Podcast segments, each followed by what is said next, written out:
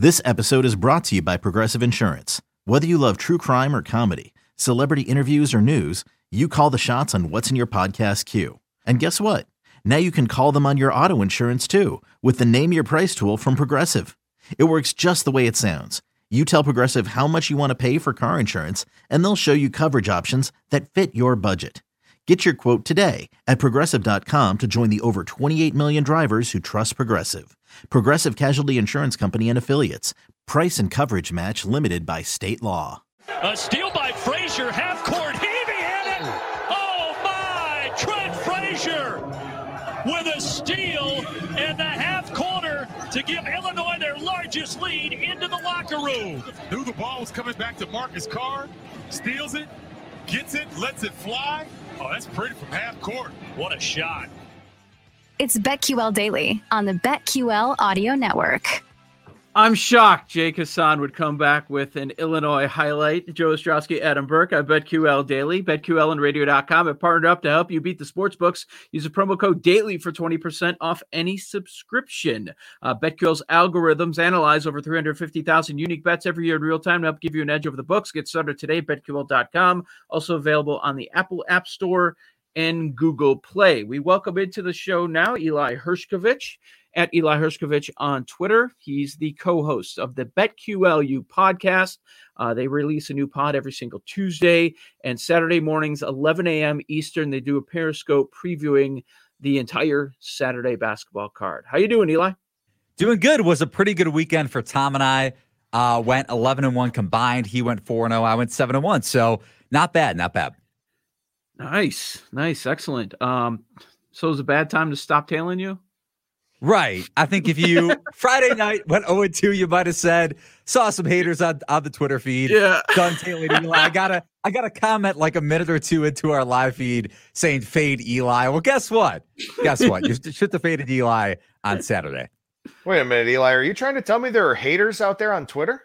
Can't believe never, it. Never, never. No, no doubt. Um, tonight's card. Well, you know what? Let's first start start start with the weekend. Uh, we hit on some of it, but want to get your thoughts. What was your biggest takeaway uh, between the game Saturday and Sunday, and uh, a few things that we should consider moving forward? Yeah, Michigan. You guys mentioned it yesterday. Just a huge win. They opened as a one and a half point dogs, closed minus one and a half. Dickinson was a monster. That was the key to Michigan, especially in the second half. Missed some gimme laps in the first half, but he was dominant against E J Liddell. And Adam mentioned it, too, with Ohio State, and I was tweeting about it yesterday. Ohio State's perimeter defense, while Michigan missed some open threes in the second half, pretty much every single three-pointer Michigan took was an uncontested three.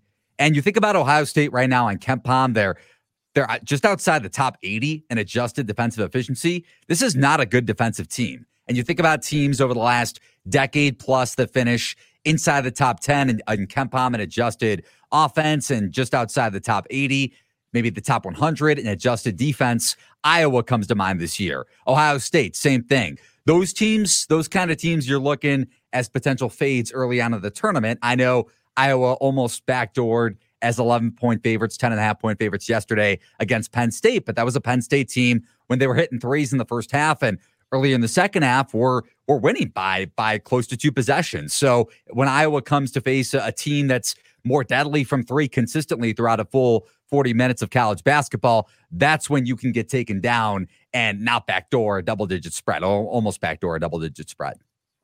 Eli, when I was looking through uh, the aforementioned haters that were kind of commenting back to you during that Michigan-Ohio State game, uh, one of them actually said something about, you know, maybe you weigh defense more than offense.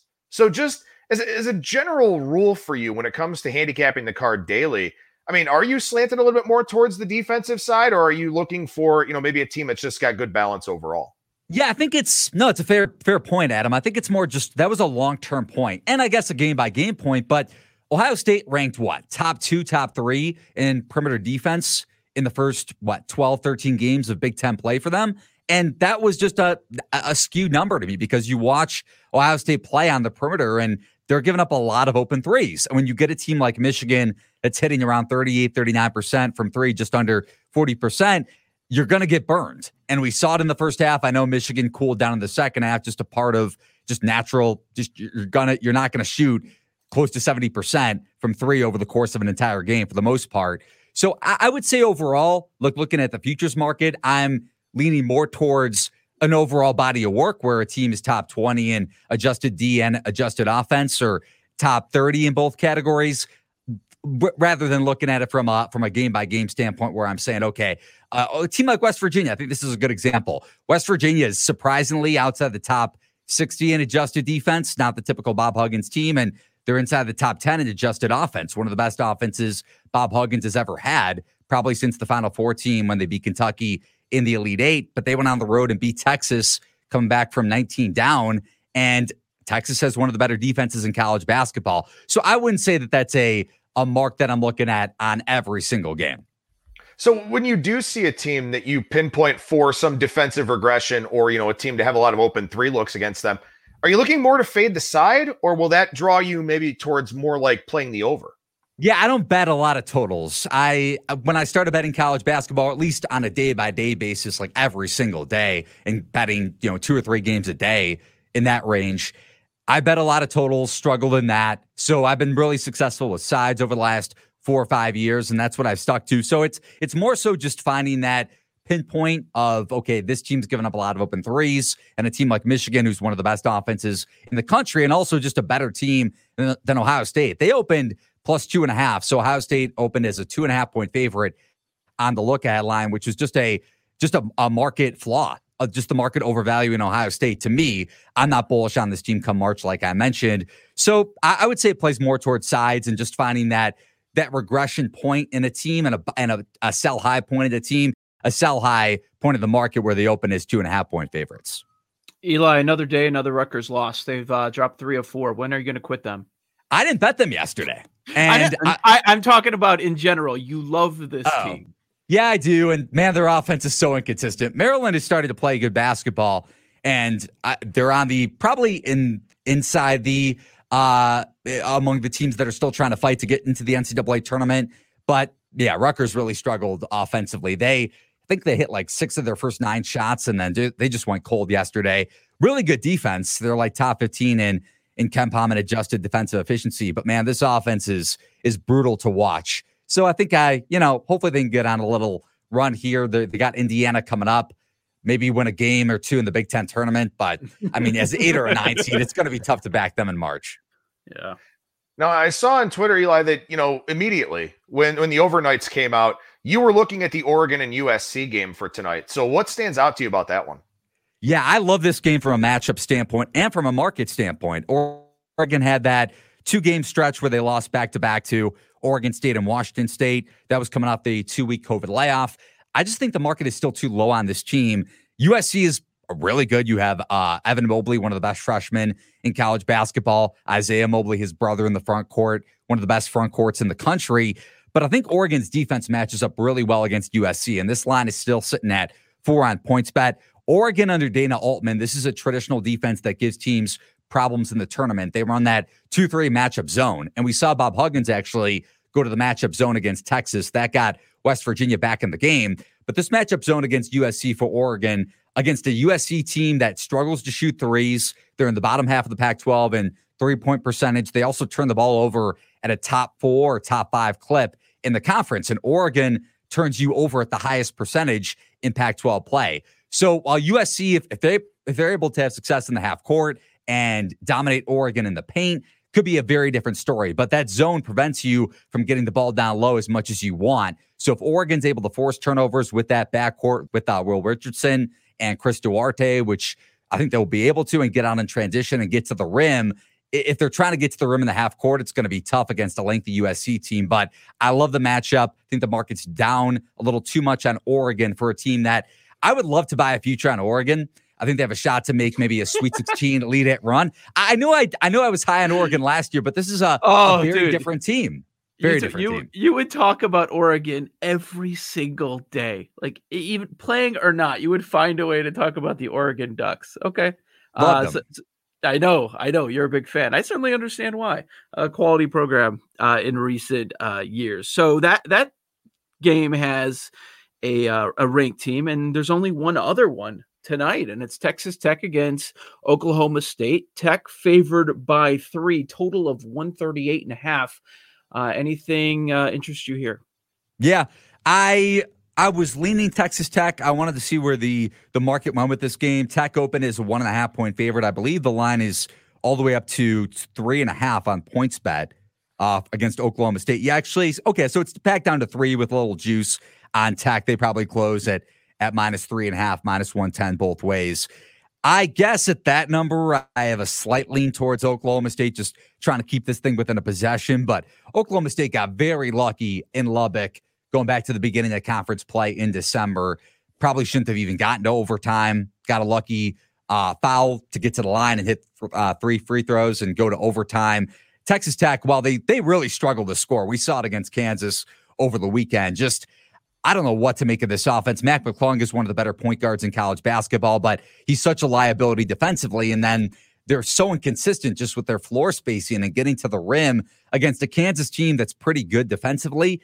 I, at least has gotten better of late. I was just surprised to see how much Tech struggled, even with the week off. It wasn't because of COVID.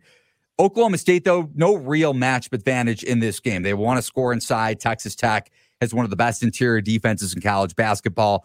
Oklahoma State doesn't, while they actually have a pretty decent three-point field goal percentage, Tech overall struggles to defend the three, but they don't shoot a lot of threes, Oklahoma State. They want to score inside, and maybe they have a, a, a three-point attempt here or there. For Texas Tech, if they can get the ball inside in transition, Oklahoma State does turn the ball over at the second or third highest rate in Big twelve play. Tech turns you over at the second highest rate. So if, if the Red Raiders are able to get on in transition and get to the rim, kind of similar to Oregon, Tech should cover this by more than a possession, but I mean, at the current line, there's just no value because of the opener and Tech opening at minus one and a half. Quick thoughts, because we want to ask you about two blue bloods real quickly here on the segment, Eli. Uh, Syracuse and Duke tonight. We asked, you know, is Duke back on the bubble? People are kind of trying to push that narrative. What do you think about them tonight against Syracuse, where Duke's five-point favorite? The market is kind of high on Duke, and at least in this game, and maybe in previous games. The only the only uh, difference maker was the Virginia game, because Virginia was coming off that loss to Florida State, and ex- people weren't expecting Virginia to lose back-to-back games. They end up losing back-to-back. Duke closes plus three. And I think that line was driven up from a pick to, to plus three, or at least on the soft opener, it was a pick. And Duke shot the three ball really well in that game. That's a, a pack line defense, so you got to shoot threes well. It's kind of similar against Syracuse, right? Because Syracuse runs that patented two three zone under Jim Boeheim. They're not going to switch out of it. So if Duke is on from three like they have been over the, over their last three games or so, they could definitely upend Cuse tonight and win this one by by a couple possessions. I understand why the market is kind of high on Duke, because at least in this game, if you go back to Syracuse's win against Notre Dame over the weekend, they came back from like a double-digit deficit, very similar to that Virginia Elite Eight game where they just pressed the heck out of Notre Dame and they came all the way back. Notre Dame was up by twenty with sixteen minutes left in the second half. That's just a typical dog in college basketball this year. You're up by twenty-plus points, or around twenty points, and you can't even cover the spread, let alone win the game. But, yeah, I think if Duke is able to shoot the three ball like they have been, no Jalen Johnson makes a big difference for this team, whether you want to say he opted out, quit, or not. Stewart shooting well from three. Wendell Morris uh, having a decent performance, or had a decent performance. Uh, Bake uh, Brakefield had a big game against Virginia over the weekend. I was really impressed with him. Uh, makes a big difference just overall compared to Jalen Johnson. So I would not take Duke. I don't see enough value in the line, but I would lean towards the Blue Devils. Eli, what about another blue blood? Kentucky. Uh, do they have a shot at winning their, their conference tournament or making some sort of a run? I think the S E C is wide open, and Kentucky right now is twenty to one to win the S E C tournament. Adam mentioned it a little bit ago, saying there's value in betting on uh, teams to win the conference tournament, maybe some long shots. I think Kentucky is a shot. I, I still like Alabama, but I mean, they haven't beaten really anybody in this conference. Is so down. Tennessee got smoked by Kentucky over the weekend. Kentucky's point guard play is still an issue with Davion Mintz and Askew, but I love this front court. When they're able to dominate in the front court and run in transition, this team is is tough to beat. So that's a big number for a team that has potential. Eli Hershkovich, subscribe to the BetQLU podcast, a new episode tomorrow. Thank you, Eli. Thanks, guys.